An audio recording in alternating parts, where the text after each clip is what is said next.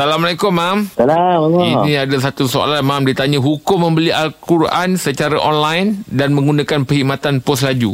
Baik, pertamanya kita kena ingat Quran dan mushaf Quran inna nahnu nazzal- nazzalna dzikra wa inna lahu lahafizun. Al-Quran tu Allah pelihara ayatnya, teksnya kan dan ada kemuliaan bagi Al-Quran. Dan kalau kita bincang bab ini, maka kita tengok Nabi pun nak masuk tandas pun Nabi tanggalkan cincin yang ada kalimah Allah.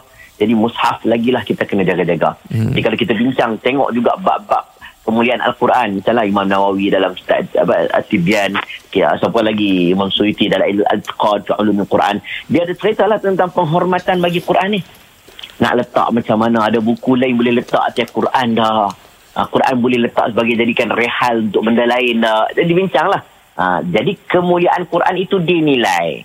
Salah satunya dalam aspek kita nak mengepos itu juga dinilai. Hmm. jadi bila ditengok pada hari ini kita ada kita punya cara untuk kita buat bisnes online uh, jual Quran ni. Dengan kita contohnya kita membalutkan Quran itu dengan setebal yang mungkin dalam kotak yang betul. Kemudian dia ada stiker boleh letak mushaf Quran. Dia ada pengepusan khas untuk benda-benda melibatkan mushaf Quran ni. Ha, siapa yang pernah jual Quran tu dia tahulah ha, dia adalah cara tata tertib yang telah diper eh, benda yang telah apa? Telah dia ada ada dia punya cara. Orang kata apa?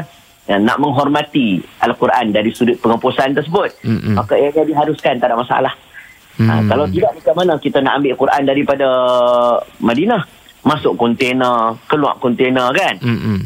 macam tu juga. Jadi benda-benda macam ni kita tengok ada cara yang memelihara Al-Quran maka tidak menjadi masalah. Allah Alam. Baik, Mam. Terima kasih, Mam.